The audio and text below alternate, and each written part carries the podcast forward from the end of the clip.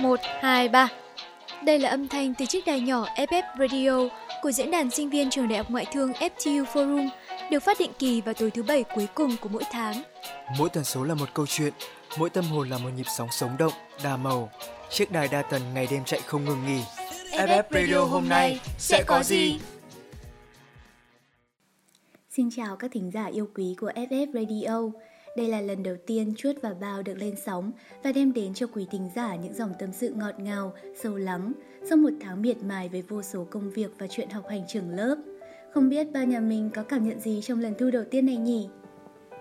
Ôi, bao hồi hộp quá Chuốt ạ Sáng nay bao đã phải thức dậy rất sớm để pha một cốc trà tắc uống cho thanh giọng nữa đấy được lên sóng trên kênh FF Radio Bao vừa hào hứng và cảm thấy có chút lo lắng. Không biết phần thể hiện của mình tới đây có được các thính giả yêu quý và ủng hộ hay không nữa? Này này, tự tin lên chứ. Giọng bao hay thế kia cơ mà. Chuốt còn đang thấy tiếc nuối vì chưa được đến trường phát thanh trực tiếp mỗi chiều nữa đây. Bao cũng rất muốn được đến phòng thu âm của trường mình để thu âm cùng cả ekip chứ cứ gặp mặt online thế này thì chán chết. Đông đến mà được ngồi nhâm nhi tách cà phê trên ghế đá sân trường và lắng nghe những câu chuyện nhẹ nhàng, ý nghĩa từ chiếc đài đa tần nhà FF Radio thì còn gì bằng nữa chút nhỉ? Không biết số vôn tháng này của chúng mình sẽ lại đem đến điều gì bất ngờ và thú vị đây? Bật mí cho bao một chút là Vôn 129 lần này sẽ là một câu chuyện tình yêu ngọt ngào, xen lẫn vào ký ức tuổi thanh xuân đầy hoài niệm. Và có lẽ không để bao và các bạn thính giả phải chờ lâu nữa, hãy cùng đến với Vôn 129 để khám phá câu chuyện ấy ngay thôi.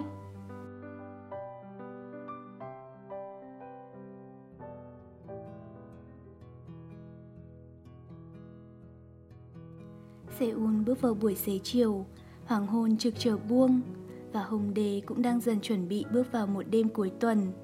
Các cửa tiệm bắt đầu sáng đèn, những kỳ ốt cũng đang gấp rút dựng lên, chuẩn bị cho một buổi tối tất bật. Bước ra từ quán cà phê làm thêm, An dọc theo con phố, về với phòng trọ. Không cưỡng lại được mùi thơm từ những quán ăn, mà dừng lại, gọi cho mình một chút gì đó. Đòn lấy hộp bánh gạo còn đang hồi hổi, ăn thổi phù cho bớt nóng. Mắt hướng quanh, để thu trọn vẹn cái huyên náo của hồng đê về đêm. Cô chú ý hơn tới những cặp đôi đang nắm tay nhau. Họ đang nói với nhau điều gì đó vui vẻ lắm. Lớp khẩu trang che đi phân nửa khuôn mặt, cũng không thể che đi nét rạng rỡ của họ. Bất giác, An nhớ về Nam. Tưởng tượng ra mình và anh cũng có thể nắm tay nhau, đi với nhau, cười nói với nhau như một cặp tình nhân như thế. Nam là người Việt định cư ở đây đã lâu đã hơn 3 năm kể từ khi trở thành một du học sinh Cũng là hơn 3 năm làm việc tại quán cà phê nhỏ này Với An, cô trân trọng người con trai ấy Anh là một tiền bối tốt, một người anh, một người bạn đã giúp đỡ cô rất nhiều nơi đất khách quê người Rồi chẳng biết từ bao giờ, trái tim An đã hững đi vài nhịp trước bóng hình của anh Mỗi một ngày đi làm, được gặp nụ cười của Nam là một lần trong lòng cô cảm thấy có hơn một phần tươi mới, hơn một phần rộn ràng. Trời đã tối hẳn, An dọc theo con phố, trong tâm trí cô sáng lên những kỷ niệm. Đó là những đêm muộn, anh và cô ở lại đến tận đêm khuya để dọn dẹp, cùng nhau kể những câu chuyện thật là vui, và rồi cũng cùng nhau đi về trên con phố này. An muốn thổ lộ tấm lòng mình, muốn cho Nam biết anh đã làm trái tim cô loạn nhịp ra sao. Nhưng cô sợ rằng một ngày kia khi mà có lẽ cô sẽ phải quay trở về Việt Nam. Khoảng cách địa lý rồi cũng sẽ khiến cho tâm hồn của cả hai không thể đồng điệu. Nhưng hơn hết, cô sợ rằng anh sẽ từ chối và rồi cô sẽ lại mất đi một người bạn, một người anh. Với tí căn chọn nhỏ, cũng đã hơn 9 giờ tối. Thời tiết đầu đông chưa phải là quá lạnh, nhưng cũng đủ cho cái lười trong con người ta trỗi dậy và bủa vây tâm trí lau mái tóc ướt mới gội An bước đến gần hơn khung cửa sổ Hướng xuống dưới con phố mình vừa đi qua Ánh đèn đường lên qua những dây điện Như rối tung trước khung cửa soi vào bên trong kệ sách lớn Chú ý đến cuốn sách nhỏ ở phía trên cao An nhấc ra, lần mở từng trang giấy Cuốn sổ đã ngả vàng sau ngần ấy năm Những dòng chữ cũng đã mở nhòe đi Nhưng cái kỷ niệm mà nó gợi lại thì rõ ràng từng nét trong tâm trí cô khi ấy. Đó là những kỷ niệm về những năm tháng cấp 3 tươi đẹp, về một thứ tình yêu chưa kịp bén nở với cậu bạn tên Sơn. Nhà Sơn ở gần khu trọ nhỏ cách khoảng tầm hai cây số. Hôm nào không phải phụ bà chuẩn bị những gánh hàng rong sáng sớm, cậu đều ghé ngang qua dù An đi học. Trước giờ, An chưa từng được trải qua cảm giác ấy. Vì nhà cô ngay cạnh trường, cô luôn chờ từ khi gần sát giờ mới lưỡng thững chuẩn bị đến lớp. Trung đường mà, đi cùng cho vui. Đó là câu nói quen thuộc của Sơn Mỗi lần An bảo cậu không cần phải qua rủ như thế nữa Đoạn đường đi chung ấy được tính bằng bước chân Nhưng cái ý định muốn đi chung của Sơn Khiến An cảm thấy mình không còn cô độc Lạc lõng như bấy lâu đã từng An của những năm tháng cấp 3 là một cô gái trầm tính, hướng nội và có một tâm hồn mơ mộng. Cô rất thích ghi lại những khoảnh khắc đặc biệt trong cuộc đời, những dấu mốc quan trọng và vài thứ cảm xúc hỗn độn vào nhật ký hay là những nét vẽ vội trong tập tranh. Sơn là cậu bạn cùng bàn có tính cách khá hài hước, cậu luôn là người bắt chuyện trước và khiến cho An cởi mở hơn so với trước đây. Cậu cũng là người đầu tiên quan tâm đến sở thích vẽ vời của cô. Chẳng hiểu vì sao, mỗi khi nói chuyện với Sơn, An luôn có cảm giác thân thuộc. Lần đầu tiên, cô tâm sự về những điều mà trước đây chỉ có thể âm thầm viết vào nhật ký với một người bạn rằng cô luôn muốn nuôi dưỡng và phát triển đam mê mỹ thuật của mình. Thế nhưng gia đình lại hướng cô tới con đường học thuật, rằng cô không biết làm thế nào để có thể hòa nhập với môi trường xung quanh khi bản thân có quá nhiều khác biệt. Và đây cũng là lần đầu tiên cô được lắng nghe nỗi lòng của ai đó. Cậu là con một trong gia đình có truyền thống kinh doanh, nổi tiếng nhất nhì Hà Nội, có điều kiện học tập và cuộc sống tốt. Thế nhưng, việc làm ăn của gia đình bất ngờ gặp nhiều sóng gió, bố mẹ Sơn ngày càng có nhiều những xung đột gay gắt. Rồi mẹ cậu cũng quyết định bỏ đi, còn bố cậu sau khi bán hết đồ đạc quý giá trong nhà đã cùng một người bạn khác qua Mỹ để tìm kiếm những cơ hội mới. Còn Sơn, cậu ở lại học tiếp để tốt nghiệp cấp 3, về quê sống với bà nội và chuyển đến trường của An vào đầu năm học lớp 12. Chắc là hết năm nay tớ sẽ qua Mỹ ở với bố. Năm sau bà sẽ lên nhà chú ở vì sức khỏe của bà bây giờ cũng không được tốt như xưa nữa Tớ ở đây cũng chỉ là gánh nặng thêm cho bà mà thôi Câu nói của Sơn khiến An có những cảm giác lạ lạ. Hệt như vừa làm tuột mất đi một thứ gì đó trong tay. An không biết vì sao cô lại buồn như thế. Từ bao giờ mà An đã quý Sơn Coi cậu như một người tri kỷ Vậy mà lại không thể cùng nhau gắn bó lâu hơn nữa. Thế là không còn được dạy cậu vẽ nữa sao? Có chứ, còn lâu nữa mà. Chừng nào mà tớ vẽ giỏi được như cậu thì tớ mới đi cơ Nhật ký ngày 28 tháng 10 Chẳng biết cái còn lâu của cậu còn có thể được nói bao nhiêu lần nữa. Đã nửa học kỳ trôi qua Từ bao giờ mình đã coi Sơn như một phần của cuộc sống? Ít viết nhật ký hơn trước cũng là bởi đã có người sẵn sàng lắng nghe, sẵn sàng tâm sự với mình mỗi khi lạc lõng. Với một đứa ít nói như mình thì quả thực đó là một sự thay đổi rất lớn. Sau này sơn không còn ở đây nữa có lẽ nhật ký sẽ lại đầy ắp những tâm sự ngổn ngang và có lẽ mình cũng sẽ có những cảm giác hụt hẫng như khi lời nói của sơn vừa cất lên những ngày tan học trời nhá nhem đúng cái màu đặc trưng của mùa lá rụng đôi lúc xào xạc theo những cơn gió heo may chiếc xe cúp của sơn vẫn thường bon bon dọc các quán xá ven hồ rồi quanh quanh những bãi cỏ lau trắng muốt. Người ta nói, cuối thu là khoảng thời gian lòng người xốn sang bởi những nỗi buồn chia tay. Ấy thế mà, An vẫn đang cùng người bạn thân thiết nhất, lượn lờ khắp mọi ngóc ngách của thị trấn nhỏ với sự bình yên, nhẹ nhàng. Đôi khi con người ta chỉ cần những khoảnh khắc như thế trong cuộc đời, khoảnh khắc của sự vô lo, vô nghĩ, được đắm mình trong mùi nắng nhạt, mùi hoa sữa thoang thoảng không còn đậm đặc như những ngày đầu thu. Sơn ở cùng bà trong một căn nhà nhỏ, ấm cúng đến lạ thường. Thỉnh thoảng, sau những chiều dạo quanh thị trấn, An lại muốn ghé qua nhà cậu, phụ bà cậu sắp xếp lại vài cánh hàng rong và còn chăm sóc vườn cải đã trổ những bông vàng óng. An trân quý biết bao những giây phút như thế, vì sau đó là cả một kỳ thi quan trọng đang chờ đợi phía trước. Trước giờ trong lớp, An luôn là người giải đáp những thắc mắc liên quan đến môn toán của các bạn.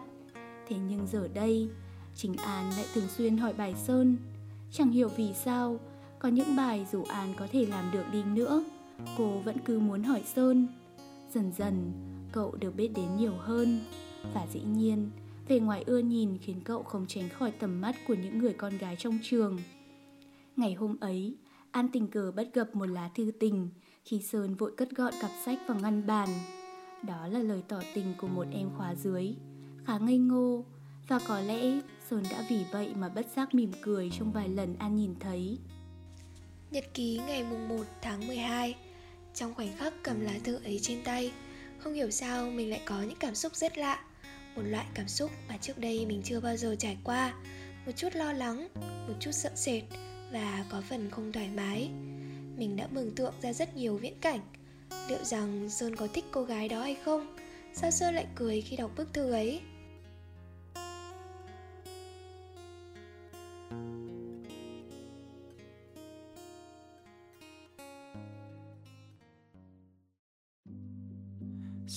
In my eyes, navy blue skies. You are the reason I can survive. We'll turn off the phones to just be alone. We'll draw the curtains and never leave home. I had a nightmare. Now that I'm not scared, this is how you fall in love. Let go and I'll hold you up. So pull me tight and close your eyes. Oh, my love, side to side. What's easy is right. My mother's advice. You are the reason I never think twice. Wherever we go, what glitters is gold.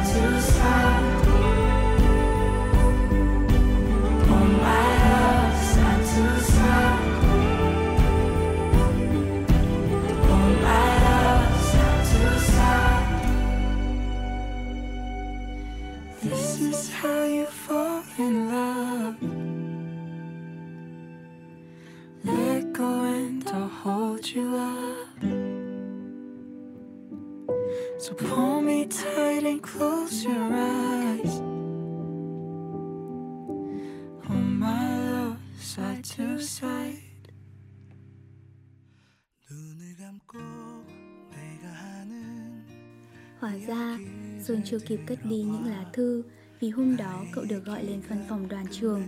Cậu vinh dự được chọn vào đội tuyển thi đấu bóng rổ trong giải chào xuân sắp tới đây vì trước đó từng tham gia một câu lạc bộ bóng rổ ở trường cũ. Sau cả tháng tập luyện chăm chỉ, Sơn đã được chọn vào đội hình chính thức ra sân thi đấu với một trường khác trong thị trấn. Đó là chủ nhật của một ngày đông, khi cái lạnh đã hẳn sâu vào thị trấn nhỏ, in mình trên từng cung đường, len lỏi vào từng con ngõ. Những đóa hoa dã quỷ như mọi năm cũng đã nở rộ hai bên đường. Nhưng trong lòng An lại có một cảm nhận gì đấy thật lạ. Trước giờ, mùa đông đối với An là những ngày tháng quẩn quanh với trường học và nhà, vốn không thích nơi đông người, nên An luôn nấu mình ở một góc nhỏ nào đó để đọc sách, vẽ vời. Nhưng chủ nhật hôm ấy, cô lại dậy rất sớm, ăn mặc gọn gàng, đứng dưới gốc cây gạo đã chút gần hết lá trước cửa nhà Sơn, để đợi cậu cùng đến sân thi đấu. Khác với thói quen vẫn thường tìm cho mình một nơi ẩn náu ở góc khuất nào đó Hôm nay An lại muốn ngồi ở hàng ghế đầu tiên trên khán đài để có thể nhìn thấy Sơn rõ hơn. Trận đấu bắt đầu trong những tiếng hò vang náo nhiệt Giữa những đôi chân thăn thắt trên sân. Ánh mắt An dường như chỉ chú ý tới một cầu thủ duy nhất. Bỏ ra trong chiếc cặp sách màu đen một tập vẽ Gom hết đồ đạc Sơn gửi Cất đặt lại gọn gàng. An muốn vẽ tặng cậu một bức tranh thật ý nghĩa Lưu giữ lại khoảnh khắc thanh xuân đầy năng nổ ấy. Đang vẽ bạn trai đúng không? Câu hỏi của một cô bạn ngồi kế bên Bất giác khiến An giật mình. À không, tớ chỉ vẽ hộ cho bạn tớ thôi. Trong giây lát, hai từ bạn trai đã khiến cho tâm trí An bối rối không biết đối với Sơn, An là gì Và cô cũng không biết mình thực sự coi cậu ấy là gì. Một người bạn tốt hay một người tri kỷ? Trước giờ chưa từng có một người bạn khác giới nào làm cho cô phải suy nghĩ nhiều đến vậy. Chưa từng có một người hiểu cô luôn ở bên cạnh sẻ chia mọi cảm xúc cùng những năm tháng cuối cấp. Bức tranh vẽ sơn vẫn còn dang dở như những thứ tình cảm hỗn độn đang thi đua nhau cuốn chặt lấy tâm trí an tuổi học trò luôn được ví là cái tuổi ẩm ương, với những sắc thái tình cảm thật khó đoán và thật mong manh.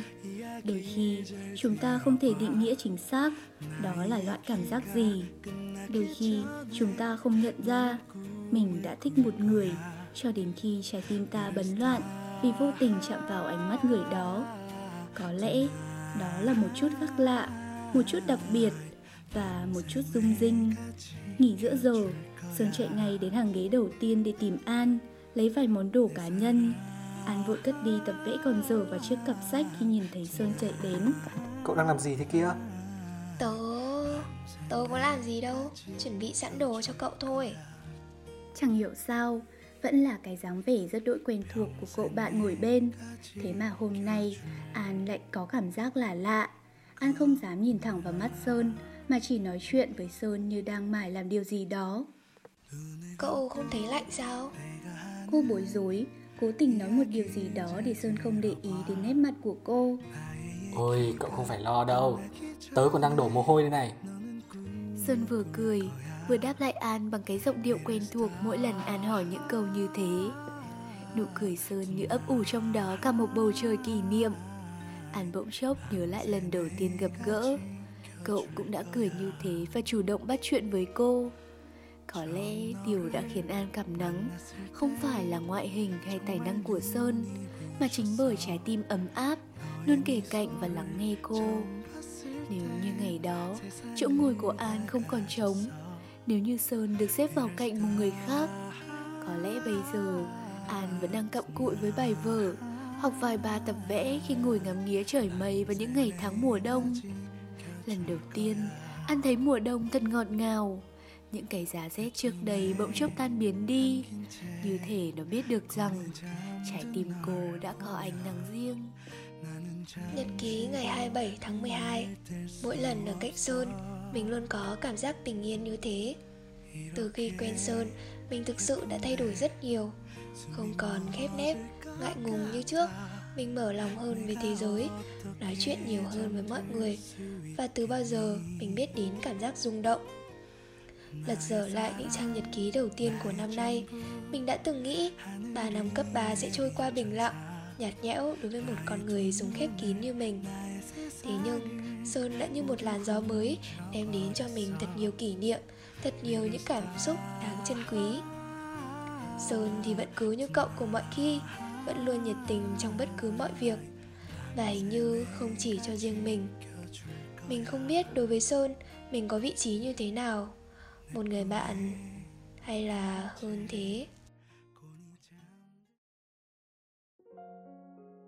An bắt đầu biết chăm chút hơn để sự xuất hiện của mình luôn là hoàn hảo nhất khi gặp Sơn. Từ bao giờ, Sơn trở thành động lực để An cố gắng hơn về mọi mặt. Đặc biệt, khi đã bước sang một học kỳ mới và kỳ thi đến gần. An không biết việc lựa chọn theo ngành kinh tế như mong muốn của gia đình liệu có phải là một lựa chọn đúng đắn không? Đôi lúc, cô cảm thấy áp lực với chính những gì mình đang hướng đến. Sao cậu không thử thuyết phục bố mẹ để theo đuổi con đường mỹ thuật? Tôi có bảo rồi, Nhưng lỡ tớ vẫn chỉ là một đứa vẽ dạo đi đây đi đó Thì lại thêm gánh nặng cho gia đình trong suốt mấy năm học Mà cậu định sẽ qua Mỹ thật sao? Ừ, có lẽ là thế Chắc là tớ sẽ học muộn hơn vài năm Vì còn phải học tiếng Còn phải thích nghi với cả môi trường bên đấy Hoặc không, cũng có thể là tớ sẽ về Việt Nam nếu như mà bố tớ đã ổn định hơn với công việc làm ăn? Câu nói của Sơn khiến cho An lặng đi. Cảm giác như trái tim vừa hững một nhịp. Không biết phải diễn tả khoảnh khắc này như thế nào, Nhưng An cảm thấy như Sơn đang dần rời xa cô, Dù cậu vẫn luôn ngồi bên cạnh.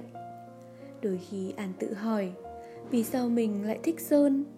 Vì sao lại không dám nói cho Sơn biết về điều ấy? Có lẽ cô muốn trải qua quãng thời gian ngắn ngủi còn lại như trước đây. Khi cả hai vẫn thường tà tà, lượn quanh thị trấn mỗi buổi chiều tan học vẫn thường đi cùng nhau trên đoạn đường đến trường quen thuộc ấy, dù rất ngắn ngủi. Cô không muốn đánh mất đi những kỷ niệm tuyệt vời và cũng không muốn vì cô mà sớm phải khó xử. Những tháng cuối cùng của cuộc đời học sinh cứ thế mà trôi đi an vẫn quyết định cất giữ tình cảm của mình trong sâu thẳm trái tim cô và sơn vẫn là những người bạn tốt vẫn cùng nhau cặm cụi ôn tập để chuẩn bị cho kỳ thi sắp tới. Càng ngày, An lại càng có nhiều bức vẽ về Sơn. Cô rất thích ngắm Sơn lúc cậu đang cặm cụi làm điều gì đó, đặc biệt những khi cậu cố gắng hoàn thành một bức tranh do cô hướng dẫn. An cũng muốn thổ lộ với Sơn về tình cảm của mình. Thế nhưng cô lại không có đủ dũng khí để làm điều đó. Có lẽ vài lần trong cuộc đời, chúng ta cũng đã từng trải qua những cảm giác như thế. Rõ ràng là rất thích một người nhưng lại cứ ngập ngừng không dám phá vỡ ranh giới hiện tại của cả hai. Có lẽ là điều tiếc nuối nhất của hai chữ thanh xuân.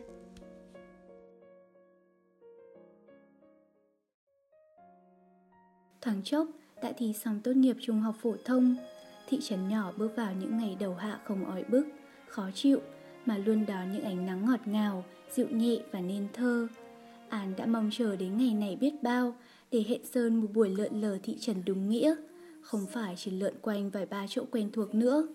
Nhưng chiều hôm ấy, cô lại thẫn thờ khi chiếc sân nhỏ thường ngày bà Sơn vẫn đang ngồi phơi những món đồ khô đóng hộp, này vắng lặng, căn nhà đóng kín cửa và không có vẻ gì giống như bà cháu Sơn đang cùng nhau đi đâu đó đôi lát.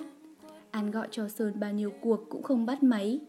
Cô nghĩ đến chú Sơn, nghĩ đến việc bà Sơn có xảy ra chuyện gì nên mới phải đến nhà chú Sơn tá túc.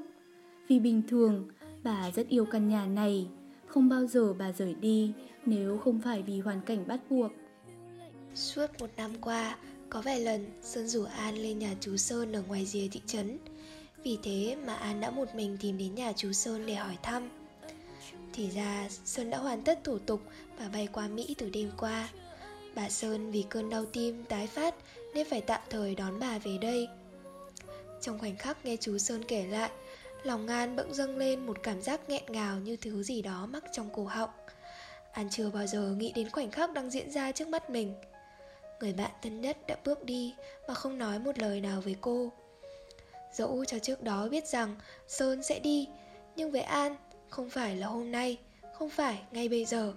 Cậu còn nợ cô rất nhiều những chuyến đi Rất nhiều những kỷ niệm Đối với cô là vô cùng quý giá thăm bà một lát rồi ăn ra về.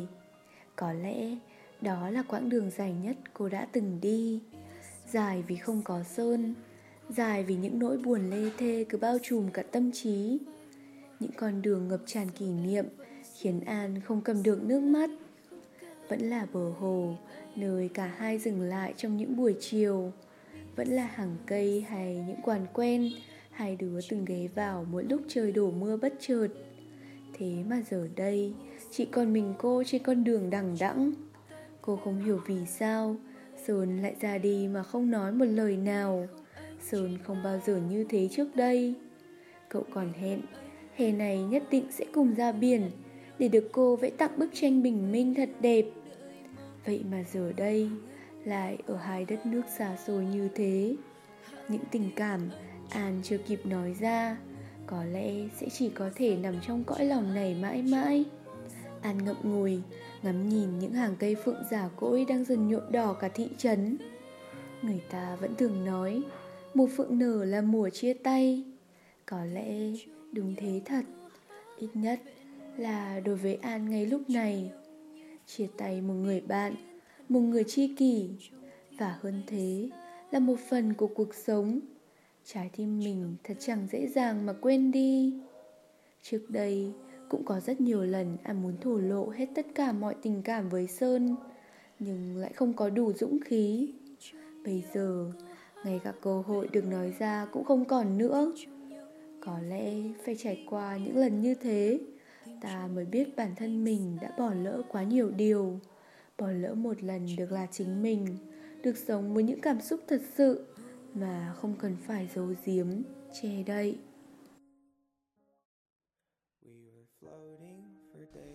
Không đỗ vào trường kinh tế top đầu vì chỉ thiếu nửa điểm, An quyết định theo đuổi đam mê nghệ thuật, Tham gia hệ vừa học vừa làm tại một trường mỹ thuật ở Seoul. Vì cô muốn tự chủ tài chính để theo đuổi đam mê của mình. Kỷ niệm là thứ luôn khiến cho con người ta phải trầm lặng Phải tự cất mình trong những suy tư Trong vô vàn nội vấn vương, thổn thức. Kỷ niệm khiến cho An không ít lần phải thẫn thờ trước một thực tại quạnh hiu Một thế giới mới thật khác lạ đang đón đợi ở phía trước. Có lẽ chính bởi vì an đã sống quá khép mình trong những năm tháng nhận ra mình trưởng thành nên sự ra đi của sơn mới có tác động mạnh mẽ đến cô như vậy. Sau khi sơn đi, cô nhận được lá thư của cậu từ một người bạn. Gửi an, tớ biết là cậu sẽ trách tớ vì đã đi mà không báo trước. Nhưng tớ thực sự không có đủ dũng khí để đối diện với cậu. Sau khi đã nói ra tất cả những thứ tình cảm mà tớ đã dành cho cậu trong suốt những năm tháng cuối cùng của đời học sinh, chẳng biết là từ khi nào tớ đã không còn coi cậu như một người bạn nữa mà là một thứ tình cảm, khiến cho tớ luôn nghĩ về cậu, luôn quan tâm đến mọi việc cậu làm, mọi lời cậu nói. Thế nhưng, chưa bao giờ tớ dám nói ra điều ấy. Tớ không muốn phải làm cậu khó xử, cũng không thể ở bên cậu lâu dài, nên chỉ dám cất giữ cho riêng mình và tiếp tục cùng cậu đi nốt chặng đường cuối cùng với tư cách là một người bạn. Sau này, không còn tớ để tám chuyện nữa, cũng hãy thật vui lên nha. Và hãy dũng cảm theo đuổi đam mê của cậu mong rằng cậu sẽ mãi hạnh phúc với những lựa chọn của mình. Cảm ơn vì tất cả. Sơn. Gửi kèm phong thư là một bức tranh vẽ An và Sơn đang chăm chú vào một cuốn tập trên chiếc bàn gỗ cạnh cửa sổ lớp học với gam màu của nắng nhạt đầu hè. Kỷ niệm tràn về khiến An bất giác khoen mí mắt. Cổ họng cô nghẹn lại như có thứ gì đấy chặn ngang. Phải chăng là những tình cảm cả hai đã cùng dành cho nhau nhưng cuối cùng vẫn chỉ nằm lại trong tiềm thức. Thì ra sơn không hề vẽ xấu như cậu đã từng nói với an. Ngay từ lần đầu tiên gặp an và biết an có niềm đam mê rất lớn với mỹ thuật sơn tỏ ý muốn an dạy vẽ để gần gũi hơn với một người bạn trầm tính. Vậy mà nó đã trở thành một bước ngoặt lớn, tạo nên nhiều ý nghĩa trong suốt những năm tháng thanh xuân của cô. Lần đầu tiên, cô biết cảm giác thích một người là như thế nào. Lần đầu tiên, cô có được những trải nghiệm thực sự đáng quý như thế. Nhật ký ngày 10 tháng 6 Chúng ta đều là những con người bị rào cản vô hình vùi lấp Vì không ai dám nói ra lòng mình mà cả hai đều bỏ lỡ mất nhau đôi lúc sự nuối tiếc khiến cho mình không dám đối diện với những kỷ niệm thế nhưng kỷ niệm thì vẫn luôn đẹp như thế. Như ngày đầu tiên chúng ta gặp gỡ. Và dù cho cả đoạn ly biệt đi chăng nữa nó vẫn đẹp theo cách mà nó được tạo nên. Và hóa ra chúng ta đều đã từng thích nhau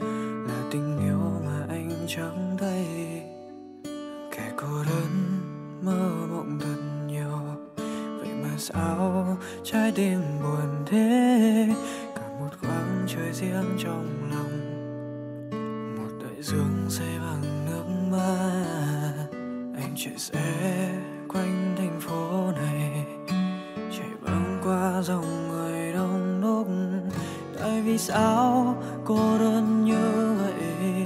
Bản nhạc vang lên trong tim đau ngàn lời. Ở bên kia thành phố ai đợi? Đợi chờ ai trong ngàn nỗi nhớ? Một người đi, người kia ngóng chờ. Bỏ sau lưng cả bầu trời kia.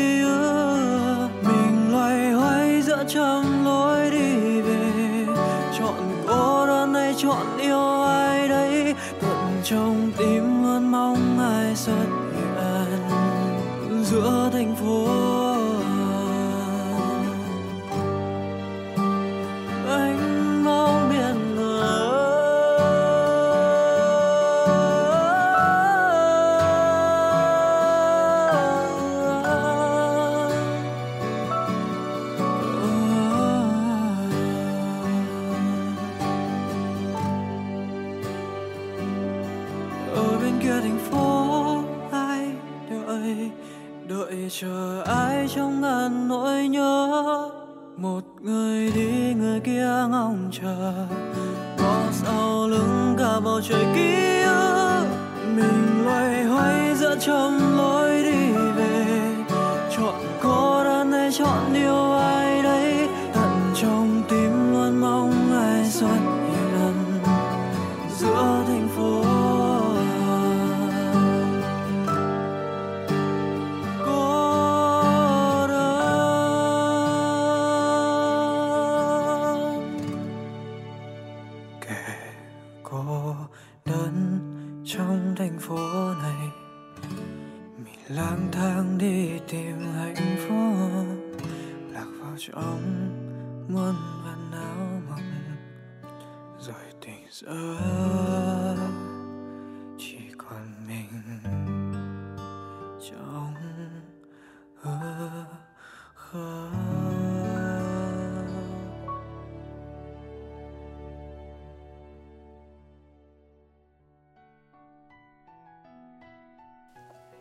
rạng sáng rồi, nhưng An không muốn ngủ. Đôi mắt cứ mơ màng mà bâng khuâng, nhớ về khoảng thời gian đẹp đẽ và đáng nhớ nơi thị trấn nhỏ bình yên ấy. Cô đã cùng Sơn lên lỏi vào từng ngóc ngách của thị trấn, đã cùng cậu bước vào cái màn mác của mùa gió heo may, đã đi qua những ngày đông lạnh căm, nhưng rồi lại vì những rào cản vô hình mà chưa kịp trao cho nhau một danh xưng, vì những e ngại trong lòng mà cứ thế rời xa nhau mãi mãi dưới những tia nắng hạ. Cô bé ngây thơ ngày hôm ấy đã từng muốn cuộn chặt những vấn vương cùng mình đến với một miền đất mới. Nhưng rồi thật may mắn khi vô tình lại có thể quên đi và sau một khoảng thời gian đủ dài lại tìm thấy chúng để rồi nhận ra cô đã lớn hơn rất nhiều. Cô đã không còn khóc vì những kỷ niệm của năm xưa. Hơn 3 năm không phải là một thời gian quá dài, nhưng có lẽ đã đủ để An trưởng thành hơn một phần nào đó. Hóa ra, điều quan trọng nhất trong tình yêu lại là để cho bản thân được yêu và ở bên cạnh người mình muốn ở bên. Lại là biết ơn từng quãng đường cả hai cùng nhau đi qua, biết ơn những gì cả hai dành cho nhau từng phút giây. Và quan trọng là đừng vì những rào cản mà lại bỏ lỡ nhau. Trông ra ngoài, ánh đèn đường vẫn soi dọi hồng đê, soi dọi khung cửa sổ và hình như cũng soi dọi một điều gì đấy trong tâm trí An. Cô nghĩ về Nam, liệu cô có nên nói ra tình cảm này không? Có nên vượt qua những e sợ, vẫn cứ bám lấy cô bấy lâu nay để... Hay là thôi, cứ duy trì như hiện tại, cứ như bây giờ thôi, cũng tốt mà. Những suy nghĩ cứ quẩn quanh trong tâm trí, dù An ngủ thiếp đi từ lúc nào, cho đến khi tiếng chuông báo thức vang lên, một ngày làm việc nữa lại đến. Cái nắng hành vượt qua những tấm kính lớn, soi vào bên trong quán cà phê, nơi đang thơm phức mùi của trà, của cà phê, của bánh ngọt, hòa cùng những tiếng piano nhẹ nhàng và du dương. Mở cửa bước vào như một người mất hồn, An lặng lặng ngồi xuống, tâm trí vẫn quẩn quanh với dòng suy tư đêm qua còn đang giang dở. Bước ra từ khu pha chế Nam đưa cho cô một chiếc cốc đang cầm trên tay Trà mật ong đây Uống một chút rồi vào làm. Mùa đông mà được uống cái này thì còn gì bằng nữa Mà sao trông em lại phờ phạc thế? Hôm qua lại thức khuya đúng không? Dạ À vâng. Hôm qua em ngủ hơi khuya một chút. À Nam này Chiều nay Sau ca làm Anh Anh có bận gì không? Anh vẫn chưa bận gì. Có chuyện gì à? À Anh có thể Đi với em một chút được không? À ừ Được thôi. Tan làm nha. An gật đầu một cái Nhưng trong lòng Cô lại không thể hiểu nổi Tại sao bản thân lại nói như vậy. Cô không kiểm soát được những gì bản thân vừa thốt ra. Dù anh ấy đi đâu Và để làm gì cơ chứ? Dường như Chính là linh tính Mách Bảo An nói ra như vậy. Muốn cô phải nói một điều gì đấy với anh và vào ngày hôm nay. Mặt trời lên cao rồi xuống dần, Xuyên qua những tia nắng cuối cùng, Những phiến lá lớn của cây hạnh phúc đặt ở trước cửa quán, Khi thực sự trả lại buổi nhá nhem cho ông đi. An và Nam cùng nhau bước ra khỏi quán, Vô thức đi dọc theo con phố. Họ cứ đi như vậy trong vô thức. Không ai hỏi ai rằng hai đứa sẽ đi đâu, Làm gì. Bởi dường như điều quan trọng nhất lúc này Lại không phải là nơi mà họ sẽ đến, Mà là họ đã và đang được ở cạnh nhau, Trao cho nhau những nụ cười ấm áp. Vậy là đủ mãn nguyện. Đi hết những cung đường, Rồi lại đến những ga tàu điện. Cuối cùng, Hai người dừng chân lại trước bờ sông Hán, Trong cái gió chiều lành lạnh của một ngày đầu đông. Màu của hoàng hôn vàng tím, Len lỏi sau những tòa cao ốc. In bóng mình xuống mặt sông, Cho con người ta một cảm giác buồn chồn đến khó tả. Họ dạo quanh bên bờ sông, Ngắm nhìn những chiếc xe đạp đang chạy qua, Phóng tầm mắt ra xa Tới những ánh đèn đang tắt dần những tòa văn phòng. Nghe tiếng cười đùa của lũ trẻ, Trông thấy một cô gái dắt chó đi dạo. Một chàng trai đang cắm cúi viết một cái gì đó trong cuốn sổ, đặt trên đùi ở chiếc ghế phía xa. Và rồi quay ra, nở một nụ cười với nhau. Linh tính dường như mách bảo một điều gì đó mà đột nhiên An nắm lấy tay của Nam. Có chút giật mình trước sự chủ động của người con gái đi bên cạnh. Đôi bàn tay Nam lạnh toát từ ban nãy, Không hiểu sao lại cảm thấy đang ấm dần lên. Và rồi càng nắm chặt hơn như muốn kéo dài khoảnh khắc này. Cả hai không ai nói với ai một câu nào. Họa chăng bởi còn đang ngẩn ngơ trước cái cảnh thanh bình của buổi trạng vạng này, Khác quá xa so với cái náo nhiệt thường thấy ở hông đi. Hay là bởi cả hai cũng không biết phải bắt đầu nói gì Sau cái nắm tay bất ngờ vừa rồi. An hồi hộp. Sao anh ấy không buông ra? Sao anh ấy vẫn để cho mình nắm tay? Và còn nắm chặt hơn nữa. Không lẽ Nam cũng Cảm giác lại ngày càng bối rối hơn? Đôi mắt cứ đảo lia lịa. Nhịp tim hình như cũng nhanh hơn thì phải. Và đôi bàn tay, Sao lại dần lạnh đi thế này? Trông hai đứa mình cứ như một cặp thật ý nhỉ? An giật mình trước điều Nam vừa nói. Cô muốn buông tay ra vì bẽn lẽn Nhưng không thể nhanh hơn cách Nam đã ôm chầm lấy cô. Phải, Nam đã ôm lấy cô. Một cái ôm đầy bất ngờ. Trái tim cô như ngừng đập. Cô không chuẩn bị trước cho cái ôm này. Và rồi Nam thì thầm với cô. Thì thầm một lời tỏ tình.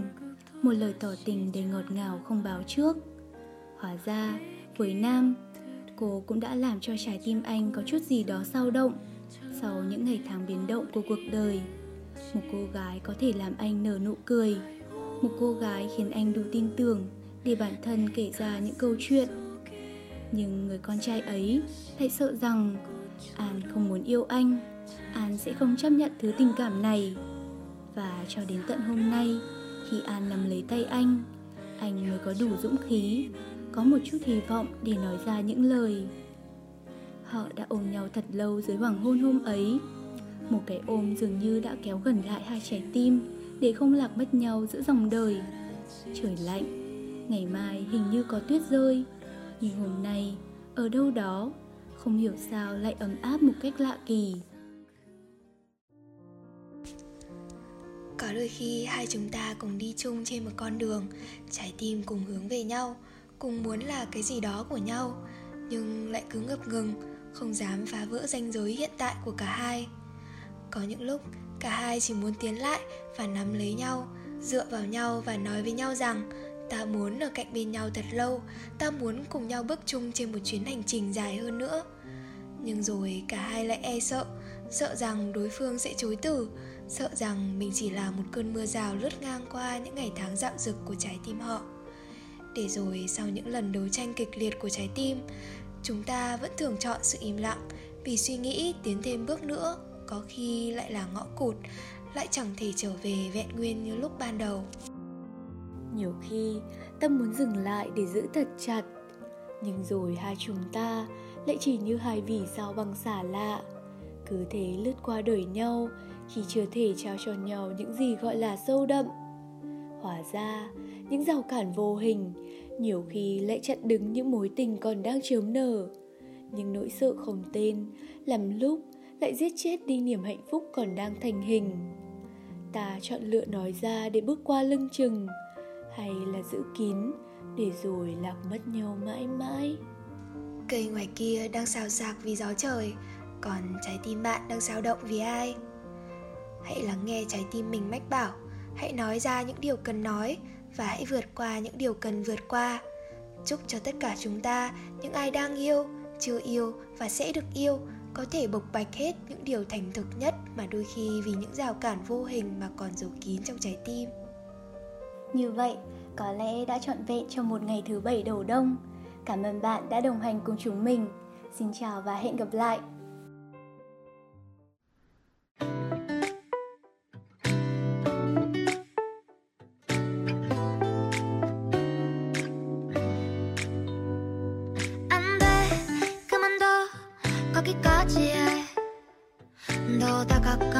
的中心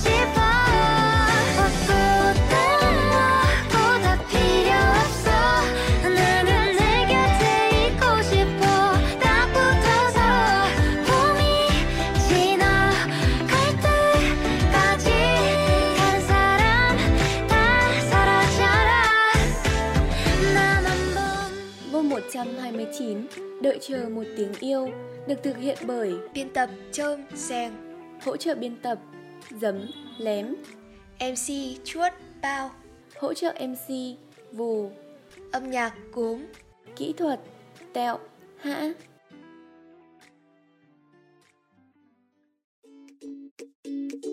Khi đôi tay lắng nghe cũng là lúc trái tim mở lòng chia sẻ, những nhịp sóng giữa cuộc đời giao nhau để kết nối tâm hồn. Bạn, dù là của ngày hôm nay, của ngày mai hay bất cứ khoảnh khắc nào, cũng đừng ngại ngần cất lên tiếng nói bởi FF Radio luôn ở đây, phủ sóng từ trái tim bạn. Nếu có điều gì muốn nhắn nhủ, hãy gửi thư yêu cầu cho chúng mình về địa chỉ ffradio.fuforum.gmail.com Nhẹ như gió, Ấm như nắng ngọt ngào như những yêu thương. Đó chính là FF Radio, nối những bến bờ yêu thương.